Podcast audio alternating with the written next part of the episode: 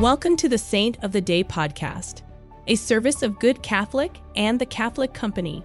Join us each day as we share the story of a unique saint in three minutes or less.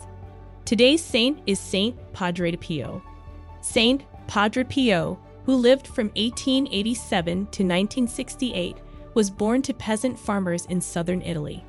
By the time he was five years old, he practiced a life of penance and made the decision to give himself completely to God.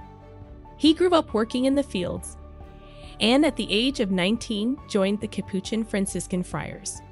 His Franciscan spirituality was characterized by a life of poverty, love of nature, and charity to those in need, especially to those who were his spiritual children. Saint Padre Pio had many spiritual gifts and was a great miracle worker. These were well documented from multiple reliable sources and included bilocation, levitation, reading souls, and physical healing by touch. Word of his holiness spread, and people both pious and curious flocked to see him, especially to have him hear their confession.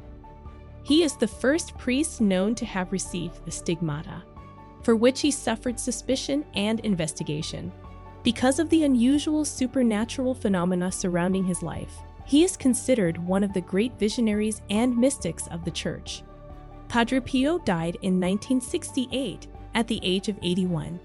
He was canonized by Pope St. John Paul II in 2002. Because of the many miracles he performed during his life, he is commonly invoked as a healing saint for various ailments. His feast day is September 23rd. I invite you to spend 15 minutes today in silence, listening to what God wants to tell you. Saint Padre Pio, pray for us. Thank you for tuning in. This is a Good Catholic podcast.